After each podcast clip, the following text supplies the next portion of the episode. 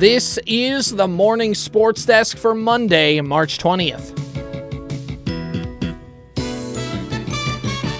All right, Corey. So we had some high school basketball on the airwaves Friday night. Did we? Yeah, Henning and Border West, Section 6A boys basketball championship over at the Roosevelt Gymnasium in Fergus Falls. Oh, not the Kennedy, not the Kennedy School, but the Roosevelt The, gym. the Roosevelt. I'm starting to think they named parts of the building after presidents, and I only realized that when I found out that they had a gym called the Roosevelt Gym. Sure. Oh, that's what it took. You thought there was just like a famous Kennedy from Fergus Falls? Yeah, exactly. Don't you know the famous Fergus Falls Kennedys? Oh yes, the Fergus Falls Kennedys, not the not the famed Martha's Vineyard no, no. Kennedys. Who? Uh, sure. Yes. Who? I understand. Yeah, yeah. Uh, what a cool gym. it was the a way. it was a very neat atmosphere. Um, it was a gym that had been renovated recently, I believe, like within the last couple years, and they'd only played four basketball games at that gym since 1980, and two or three of them happened within the last couple weeks. Oh, is that right? Yeah, so a lot of uh, it, a lot of basketball being played there now, but it's got a barn aesthetic. It has bleachers that are up top, like you have to take the stairs outside of the gym to get up them. Some pull apart bleachers on a second level uh, below there. It was a packed house. It got loud. It was tight. It was a bandbox. Uh, it was a it had an old school court. Like it was a new floor, but the design had a very retro feel to it. Yeah, I like the the painted. They painted in the in the modern lane, Mm-hmm. the old school lane. You know, it looks like a microphone or something, Like a thermometer, like a thermometer. Yeah, yeah, that's a better one. It's, Yeah. it's it was cool. That was a cool gym. old timey looking scoreboard, although it looked like it was uh, newer built, but had kind of a retro feel. I'm Sure. gonna go with. I'm gonna guess. I don't know. I wish I had more information on it, but uh, was uh, getting ready for the basketball game because uh, I knew that was place was gonna be packed, so I was trying to get set up for it, and uh, it was a good game. Uh, Henning and Border West went at it. For those of you who don't know, Border West, the co-op of. Uh, Clinton, Graceville, Beardsley, and Wheaton Herman Norcross. Yep. The first year of that co op in basketball, talking with their head coach before the game, he said, uh, really, we only have like one kid from CGB that actually plays. Uh, so it's still a lot of Wheaton kids. Uh, but they they ended up winning, and the, the final score escapes me. It was like 50, mid 50s to mid 40s. It was a double digit win, roughly, for Border West. And for Henning, they started off shooting hot. Hammer started off shooting like white hot. He couldn't miss. Yeah, And then all he had almost double digits right out of the gate. yeah, exactly. Like his first four shots just all went in, and it kept Henning at bay. And right before halftime, Henning pulled within. Uh, you know, it was a single digit game, roughly about like four or five point score at half. And then Border West in the first part of the second half just kind of went out to a run and they just kind of kept it. Henning would always fight back and they'd punch, but Border West always kept it within like a seven point margin of what a, a, a comfortable lead, seven points. And every time Henning would get within that, they'd go off on a little like 5 0 run to push it back out. And uh, the biggest thing on Border West is they just have a bunch of athletes and they match up really well with Henning, who also has a bunch of athletes. And Right. That's just uh, talking to Coach Misa got us after the game. He said, you know, we just didn't make enough plays to win, but uh, you know they were they were close. It just one of those things you run into. You run into some pretty good teams when you get to the section championship games. Well, and and yeah, that was that was I thought a pretty good point by you. Like it was I th- I think maybe there were times where Henning was able to pull within 5 and Mm-hmm. just could not get that next shot um they'd even get it to within one score. or to even get a stop, whatever it was. And and yeah, it's you know uh, not being able to to make the plays necessary down the stretch, but that is a lot of props to what Border West did. They just simply they just simply did not let. It was like. They were kind of uh, ass- the more assertive all night. It seemed like just from from uh, from from the broadcast, like okay, here's your chance. Oh, but look, Border West found a way to get to the free throw line again, or they were able to get another layup, or oh, what a huge rebound that Well, was. and they man to man pressed almost all game. Just kind of their whole point is like we have athletes and we're going to ride you, and by the end of the game you're going to wear down a little bit. Yeah, and it sounds familiar, Henning, doesn't it? yeah, I mean, for real, that's like that's a pretty good, darn good recipe for winning. There are two teams who play a lot of the exact same style, and I I can like count on my hand how many made threes were in that ball game. It was a, especially once they got into the swing of the game, there was not a lot of outside shooting by either side. It was Sure. a lot of get it down low, get your shots, swing the ball around. Um, it was a fun basketball game. Henning just unfortunately didn't win, so their season is over, and that means our winter broadcast season is over as well. So, uh, throughout the winter uh, broadcast season, Yeah. we were able to pull off 39 events. Wow. uh, which averages to just o- more over um, just more than two and a half events per week for 15 weeks. Yes. Okay, S- from December 3rd to March 17th. That is the uh, that is the time frame there.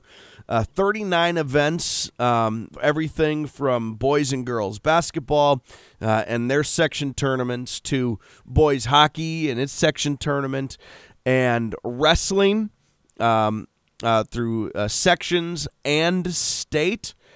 Uh, 39 different events. In the last 28 calendar days, we did 14 events. Now, in those 14 events, that also includes, uh, that's not including the three straight days of wrestling. That's just counting that as one event. Yeah. So we averaged an event every other day for the last 28 calendar days. You know, we don't do games on Sundays. Yeah. You know what I mean? So another really busy, um, you know, a behind the scenes look at it, dealing with some some turnover uh, at the radio station, some uh, inconsistently working broadcast gear in that time frame as well to be able to do as much as we did again was very very awesome which means we move on to spring sports. Of course softball track and field had a full week of practice under their belts now. Baseball had their conditioning last week. They can officially begin practice today. Um, we're in the full, uh, at least mental capacity for compa- uh, for preparing for spring sports. It's, I mean, what a month away, probably. Uh, yeah. before I we get to those, uh, I mean, track will probably happen.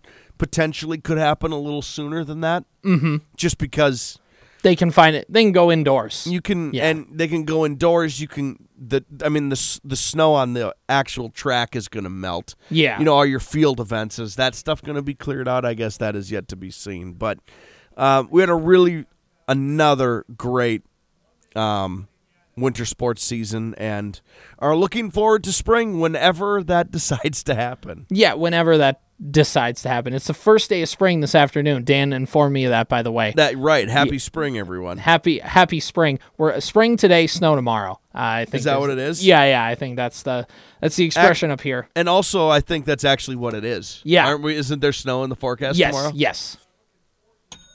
Cool. We having fun yet? We are. Yo, I love it. This is the this is the best. We It's- We're over half. We're more than halfway through March. this is great. We should just be like Adam Thielen and move to Carolina. Um Can I tell you what my first thought was when I saw Adam Thielen's going to the Carolina Panthers? Yeah. This is this is the honest to goodness the very first thing that went through my head. Okay. Ah, he's gonna look cool in that Panther uniform. Yeah. That was the very because I love the uh, shout out Carolina Panthers and their awesome uniforms. The blue and black with a little bit of silver. Oh gosh, they're nice looking. Some of the best looking uniforms in the game. Yeah. Uh, so for Adam Thielen, the funny thing was is actually Adam Thielen. Uh, he had his workout with the Minnesota Vikings, of course, in 2013. But if the Vikings didn't offer him an invite, he actually would have went to Carolina. So it's funny how some of that stuff kind of comes Sure. f- comes full A circle. decade later, he's in Carolina. Yeah. So, and the biggest thing was because Adam Thielen wanted to go to a contender, he wanted blah blah blah, and now he's going to the Panthers, who are not a contender for the Super Bowl, although they could be in their own division considering how bad it is. I So- think they're one hundred percent a contender for the for that division. for that division, yes. uh, they're a quarterback away. and they have the number one overall pick. Yes. So they have some mom- and a new head coach who has some stability. They have some momentum. Yes. Uh, They're not a bad organization, but at the same time, they're not the Chiefs, they're not the Bills, they're not the Cowboys. They're not some of these franchises that are like Super Bowl or bust. this upcoming season. And the reason is Adam Thielen got three years. That's what does it. I mean, if everybody else was probably offering one year deals, maybe two, but for the Panthers to give him three years, I, I mean, and I'm sure that's the most money out of all the deals. And I'm sure Adam Thielen had this in mind when he did his free agency. I'm going to go where I can win. Yep. But if I get an offer I can't refuse monetarily speaking, I'm going to have to take it. And that seems like what happened in this situation. The Panthers gave him the best contract and he talked himself into it. And it's the NFC still. Mm-hmm. The NFC's weird. Yep. Even weirder if Rodgers ever decides to leave. and we know how quickly things can change from year to year. Like if you're a team who's trying to put something together, mm-hmm. having a guy like Adam Thielen on your roster to help A number one overall pick quarterback. put that foundation down, that's a really nice that's a really nice spot to be. Also, this I think removes any doubt from his perspective on if he if he's he's probably done. Like he probably retires at the end of the 3-year deal. Yeah. He's old like that's how old he is. Like that's He's a wide receiver, so their shelf life is a little wonkier. Yeah. So Yeah. this is uh I, I I'm happy for him. That's a uh, I think a really nice spot. He's going to look cool, which matters to me. Um, I'm very superficial that way, and um, you know he's not going to be terribly problematic for the Vikings. No. It just means we have to beat him in a potentially, you know, a, uh, hopefully a NFC Championship game instead of the Super Bowl. Yeah, exactly. exactly. Hey, Corey, we're talking spring earlier. Uh, guess what's in 10 days? gonna win. We're gonna score. We're gonna win. What's the devil's roar? Opening day. Heck yeah! Are you ready? Uh, yeah, I'm ready to think anything other than snow uh, at this point. I almost bought over the weekend on Friday actually when I was gonna I almost bought a Twins shirt with the new logo. I just didn't You couldn't bring yourself around to it. I I didn't want to drop 40 bucks. yeah. I just like I got four I could spend this 40 bucks in some other ways right now.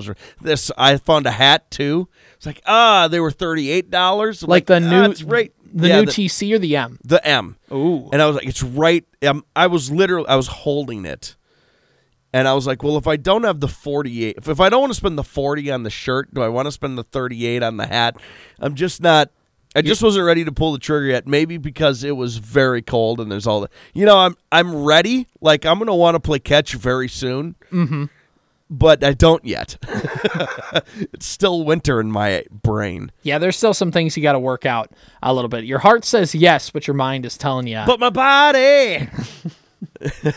telling you no at uh, Yes. at this point. Hey, Jorge Polanco probably going to start the season on the IL. Is the if uh, the Twins president of baseball operations Derek Falvey says he could potentially start the year on the IL, that's code for he's probably going to start the year on the IL. So why? What happened? Uh, so he's rehabbing a knee injury that he suffered at the end of last season. Uh, that's why he didn't play uh, in basically all of September last year. So the Twins are taking it slow with him. There's two ways to view this. One, oh my gosh, there's a serious knee injury. This could potentially impact his season. Or two is he's still recovering from it, and if he misses the first week or two of the regular season, that's fine as long as he can play the remaining 140 games at 95% instead of 85%. So you're right. There are a couple of ways to react to this. What is the actual correct one? Well, based on the Twins last season, the correct one is probably who's going to play second base for the Twins for a while. I don't know. It's uh, it's got to be Kyle Farmer, Donovan Solano, Nick Gordon. I don't think they call up Brooks Lee or Ed Julien. So, so it, I guess what I, is it a real injury? Like, is are they are they taking it slow on purpose, or is he Well, they really? were purposefully taking it slow. Him and Buxton for the same reason. Is like they ended last season on injuries. Let's just ramp them back up at spring training. Buxton's been getting some work in some minor league games, so his progression is moving forward. Jorge Polanco's isn't. I think the plan was just to slow cook them and take them at their own pace. And I'm so like part of me wants to say, oh, just give him a couple weeks and he'll be fine. But recent history's just kind of scarred me a little bit. Well, the story I have says uh, he still has soreness that has kept him from recovering on the team's original timetable. Yeah. Now, are they? You know, did they cook the timetable to be fast? so that way they could. I, I that part I guess I don't understand, but that's not promising, man. No, not really. But again, it depends. If he's just going to be out for 10 days and he misses the first couple weeks, that's not a big deal. But if he's going if this is going to be a lingering knee injury that keeps him out for 3 weeks and it bugs him for another month, then we got a problem on our hands. And if Polanco and Buxton can't play for the first month and the Twins start 0 and 11, they're done. yeah, games count just as much in April as they do in August. They sure do. yeah. All right, I gotta go. There goes Corey. This has been the morning sports desk for Monday, March 20th.